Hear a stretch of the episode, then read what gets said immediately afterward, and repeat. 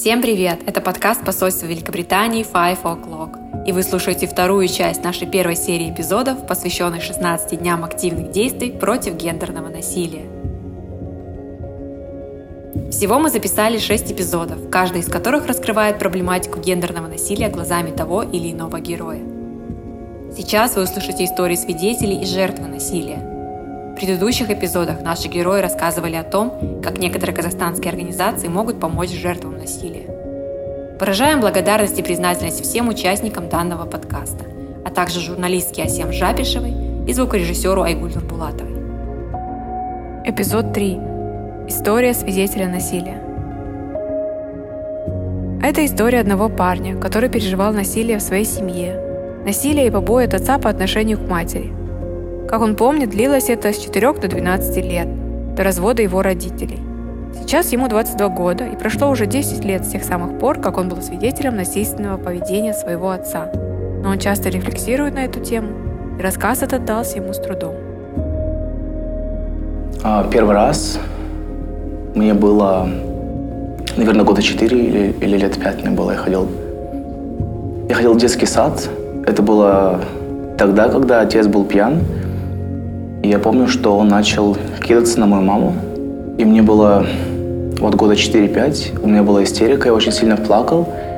Я кричал, папа, остановись. Но это не помогало. А на следующий, на следующий день мама была с синяками под глазами, под глазами. То есть, возможно, он убил и по лицу ее, потому что на улице она это скрывала. То есть носила очки, чтобы этого, этого было меньше видно. Вызвали участковые, помню, мама писала заявление, но через ну, достаточно короткое время она это заявление забирала обратно, и отец приходил домой. То есть не мирились, и жизнь продолжалась. Это вот первый случай, который я помню, что это было вот прям так отчетливо. И это до сих пор вот сидит во мне. Но в период с 5 до 12 лет это происходило очень часто, и учась уже в школе, у нас могли происходить дома скандалы, как раз-таки, которые затевались отцом, и это могло происходить до утра. Я спал буквально 2-3 часа, и к 8 утрам я шел на занятия в школу. В школе я об этом никому не говорил. Но, но, но наверное, это знаете, э, знаете, как вот как раз-таки эта токсичная маскулинность, которая с детства э, с детства вбила, вбивалась, что ты мужик, ты не должен плакать, да, ты должен себя вести как мужчина, а, то, то, то, то поведение – это поведение женщины, и ты не должен применять в себе это. Я думаю, что как раз-таки вот с детства то, что мне это говорили, и поэтому я, наверное, просто молчала, никому об этом не говорил. Я думаю, так, да. Однажды, когда нашего героя не было дома, произошла ссора. И мать, защищаясь, ударила отца железным ковшом, разбив ему бровь. Отца положили в больницу. Этот случай заставил задуматься героя о том, правильно ли они поступают, ухаживая за отцом – в то время как он неоднократно подвергал их жизни опасности. Первая мысль о том, что это ненормально, у меня появилась, наверное, лет в 11 или в 10, где-то где так. И вот это чувство справедливости, оно вот как раз-таки появилось у меня вот... Не появилось вот в этом случае, я его, наверное, осознал как раз-таки где-то в 10-11 лет. Тогда, когда меня не было в городе, я уезжал куда-то в гости в, в другой другое поселение, в другой город. И ну, меня, меня не было дома, и когда я вернулся домой, мама рассказывала о том, что отец лежит в больнице, и у него разбита бровь. Он опять начал на нее кидаться. Она была в ванне. И знаете, такие советские железные ковши есть. Не пластиковые, а вот прям из железа стальные. И, наверное, мама просто устала от этого, от того, что это происходит и происходит. И она отбилась. Она ударила его, она ударила его ковшом по брови, она растекла ему бровь, да, и она очень сильно кровила, ее, в общем, его, в общем, отправили в больницу, э, чтобы ему бровь зашили. Потом бровь начала гноиться, и что-то там вот очень долго так все происходило. Но я помню, что мы потом с мамой пошли в больницу. Я, мы что-то ему понесли, и будучи, вот когда мы сели в больнице с ним разговаривали, у меня промелькнула такая мысль, почему мы вообще здесь? Что мы здесь делаем? Почему мы считаем себя виноватыми, да, и идем к отцу, принося там какие-то передачки, какую-то еду? и вообще продолжаем с ним общаться. Я этого не понимал, почему так. Это было очень странно для меня. Вскоре родители развелись. Отец поддерживает отношения с сыном, звонит ему один раз в месяц. Нельзя сказать, что тема насилия закрыта в семье героя. Он активно ее изучает, помогает маме разобраться в этой теме, говорит, что если кто-то позволит себе поднять на нее руку, прощать нельзя, надо уходить. И говорит о том, как я вас люблю, как я люблю до сих пор вашу маму. Ну, он живет с женщиной, но он говорит о том, что я вас люблю, и ну вот, мама такая плохая взяла и развелась со мной. Но когда я спрашиваю о том, что ну, ты не видишь в этом своей вины, он молчит, ничего не говорит. Мы очень много рефлексируем на эту тему, почему так было, почему так происходило. Но мама понимает, что что она очень ошибалась, когда она его прощала. Я очень рад тому, что сейчас она осознает, что это ненормально. Я не знаю, стереотип это или нет, но, как говорят э, тоже очень многие, и как думают, наверное, многие, что если ребенок видит в семье насилие, то, он, то это как проекция остается в нем, и будучи, когда он вырастает, он проявляет насилие также на других людях. Якобы если сын видел в детстве то, что его маму бьют, то он, будучи уже взрослым, то он будет бить свою супругу, своих детей. Но я могу сказать, это не так, потому что все-таки каждый человек индивидуален. Это вот как раз-таки в подростковом возрасте я, у меня был страх. Я почувствовал в себе страх, что а если будет так же? Если я также буду очень много употреблять алкоголь, а если я также буду агрессировать на людей и применять насилие в их сторону, я очень этого боялся. Но повзрослев, наверное, лет в 15, я понял, что каждый человек индивидуален, все зависит только от тебя. Насилие это, это ужасно, но сообщая об этом кому-то, не на всех это работает. Я, я честно не знаю, как, как можно поменять это и исправить мужчин, исправить их мнение о том, что бить женщину – это нехорошо. Это так быстро не сделается. Я думаю, нужно взращивать поколение. Тут тоже необходимо как раз-таки то, что чем больше будет э, людей говорить об этом и говорить о том, что это ненормально, тем больше людей будет слышать, и я надеюсь, что они будут задумываться и менять свою точку зрения.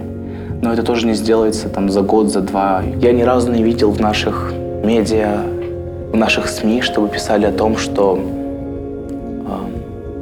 мальчики, парни являются жертвами вот как раз-таки насилия в своей семье. Я вот не видел ни одного материала. Может быть, я плохо искал, но я никогда не видел в наших СМИ о том, что вот эта проблема освещалась. Наверное, поколение три нужно, чтобы ситуация стала как-то поменялось мышление. Но очень хочу верить, что через несколько поколений больше мужчин будут понимать, что это ненормально. Я уже, будучи своим детям, буду говорить им о том, что это, это ненормально. И мои дети будут понимать, что, что да, так делать нельзя. И мои дети будут относиться по-другому уже к женщинам, к другим людям, с уважением, а, применяя как раз-таки методики ненасильственных, методики ненасильственных коммуникаций в общении с другими. Я в это очень верю. төртінші эпизод. Зорлық құрбанының әңгімесі. Бұл оқиға әлі аяқталған жоқ.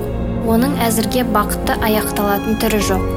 Біздің кейіпкеріміз 16 жасында өзінің асыранды екенін білген. Содан бері оны өсірген әкесі немерелі болғысы келетінін айтып келген. Тек сонда ғана қызын қабылдайтынын айтқан. Әкесі оның құжаттарын жойып тастады. Қазір ол қорғау баспанасында тұрып жатыр. Мен бұл жерге келгеніме бір айдан асты. Осы жақында келдім. Әкеммен ұрыстым. Әкеммен біраздан бері ұрысып жүрген өзім. Үйден қуып шығады қайтадан кіремін и осы соңғысында ұрып соғып шығарып салды үйден. Мен орысшаға келген кезімде карантин уақытында келдім. Без документсіз без ничего келдім бұл жаққа. И милицияның қолына түстім. Через милициялар келдім осы жерге. Біздің кейіпкеріміз мұндай дағдарыс орталықтарының бар екенін ешқашан естімегенін және егер полиция оны ұстап алмағанда ол мұнда өзім жете алмас едім дейді. Маған талай адам құда болып түсіп келді. Даже үйдегі жеңшемнің туысқаны сол бала да келді үйге. Бірінші кезінде ойланып өзім отказ бердім. Үйдегілер білмейді оны. Что ол жігітке де айттым. Қанша дегенмен үлкенсіз менен.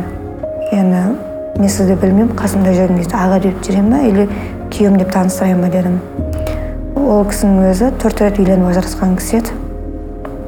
Если ол маған үйленсе уже бесінші рет болайын деп тұрған еді ғой сол себептен мен отказ бердім оған. Қыздың әкесі оның сол адамға тұрмысқа шығуын қалады.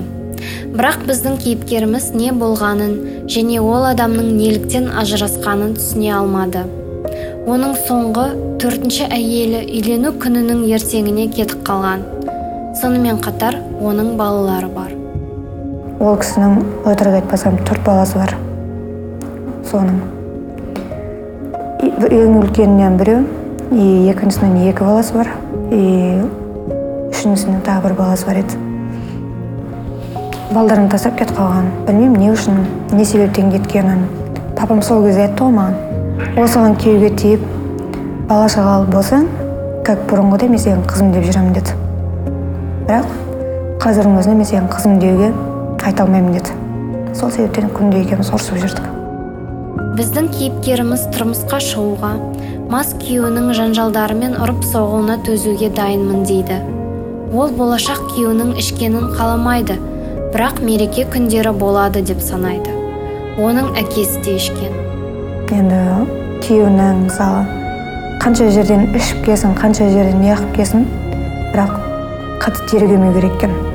Оны қаншалықты тергесе адам соншалықты жынданады екен. Ұрысқан кезде де мысалға бөлек шығып кету керек комнатаға болды. Тынышталғанша ол еркек адам бір ішті бір жынданды. Ол ақыры тынышталады. Ғой қол көтергенмен де әйел адам үндемеу керек. Ол еркек адамды үндемей жеңеді. Мамам айтатын маған әкең үндеме? Сен үндемей жеңесің дейтін. Менің мамам папам ішкен кезінде солай істейтін сөйлемейтін. Ұрсады ұрсады. И мамам айтатын бір комнатаға кіріп жат болды алдап кіргізіп жіберетін комнатаға и таңертең уже папам есін жинаған кезде өзі түсінбейтін кеше не болды мен қай уақытта келдім? Біреуіңді ұрдым ба біреуіңді ұрыстым ба деп сұрайтын. Мамам ештеңе демейтін отырғызып алып түсіндіретін. Жарайды дейді но где то бір ай может екі ай ішпейді. И сосын уже тойға бірдеңеге бір жерге барып қалса уже ішіп келеді болды. Біздің кейіпкеріміз не туралы армандайды? Мен өзім жақында намазға жығыламын деген ойым бар.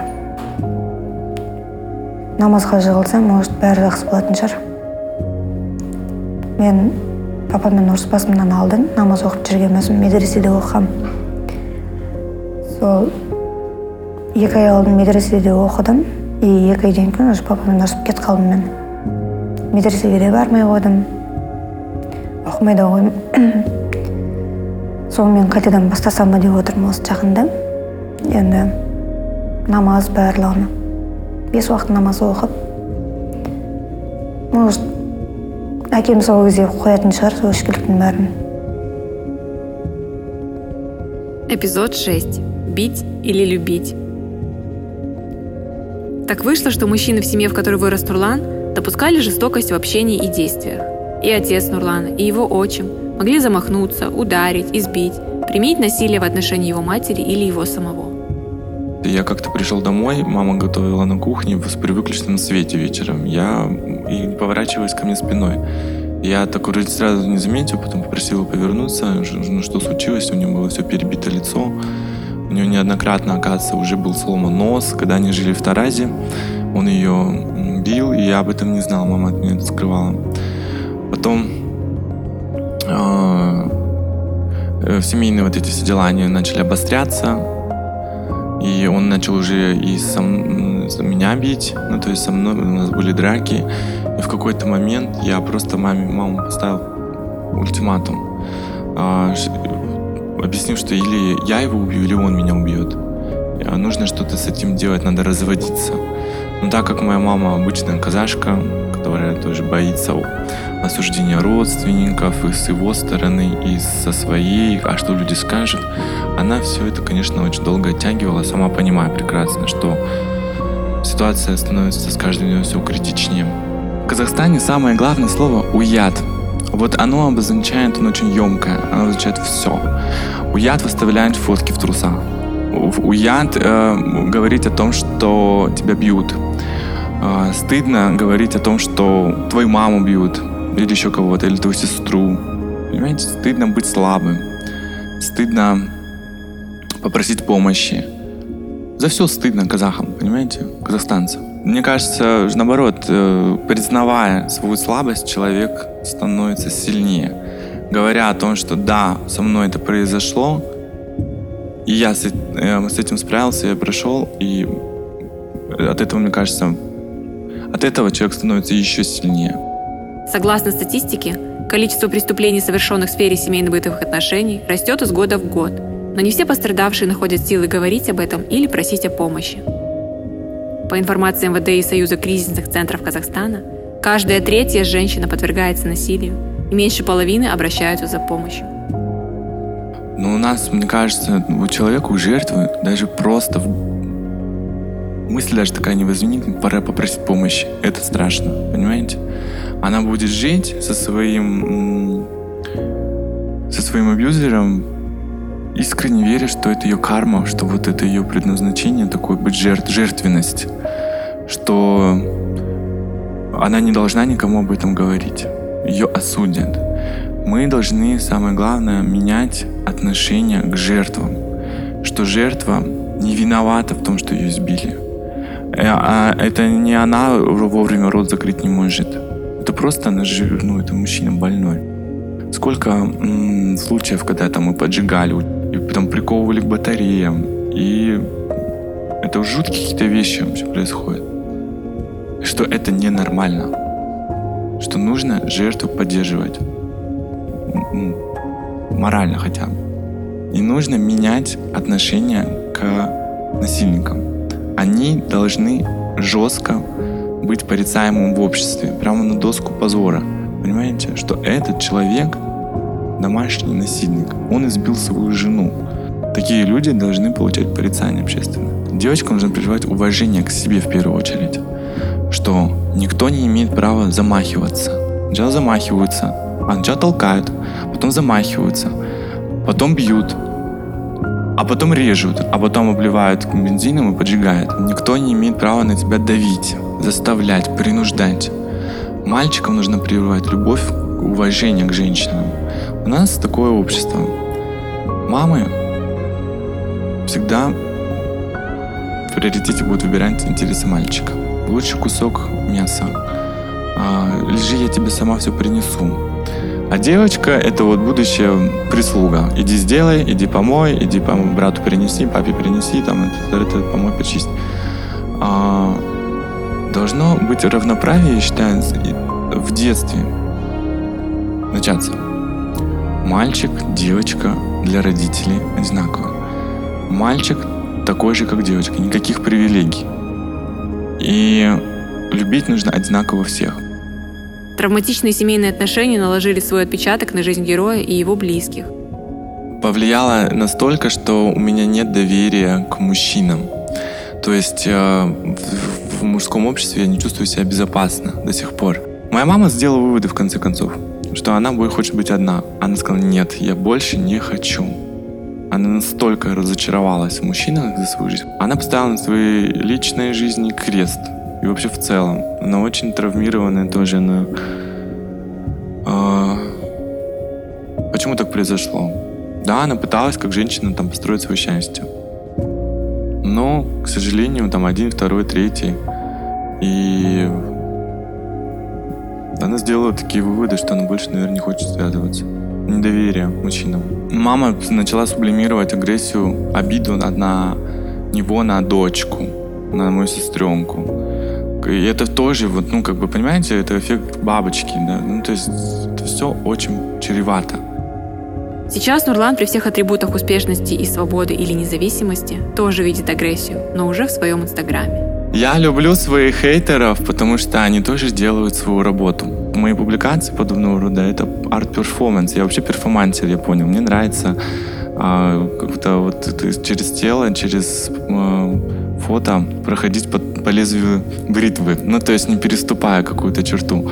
И это самовыражение в моем случае. А люди, когда видят это, они же свои комплексы видят, потому что они сублимируют э, свои страхи, свои комплексы на мне. И социальный буллинг — это же тоже агрессия. Ну, то есть э, через соцсети.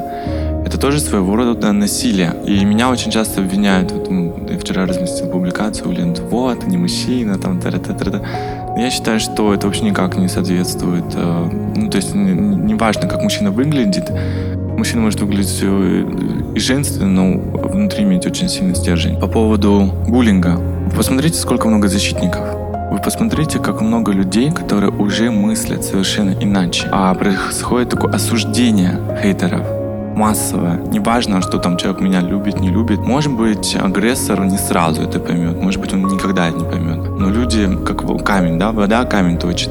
Потихоньку, потихоньку в общество закладываются совершенно другие правильные ценности, что э, мир многозадачный, разносторонний, что обижать нельзя. И слово бывает ну, гораздо больнее, чем даже дело, ну, там какой-то поступок. В целом, нам всем нужна любовь и понимание, по большому счету. Спасибо, что вы были с нами. Это был подкаст посольства Великобритании Five O'Clock. И это была вторая часть серии эпизодов, посвященных 16 дням активных действий против гендерного насилия. Выражаем благодарность и признательность всем участникам шести эпизодов данной серии подкаста, а также журналистке Асем Жапишевой и звукорежиссеру Айгуль Нурбулатовой.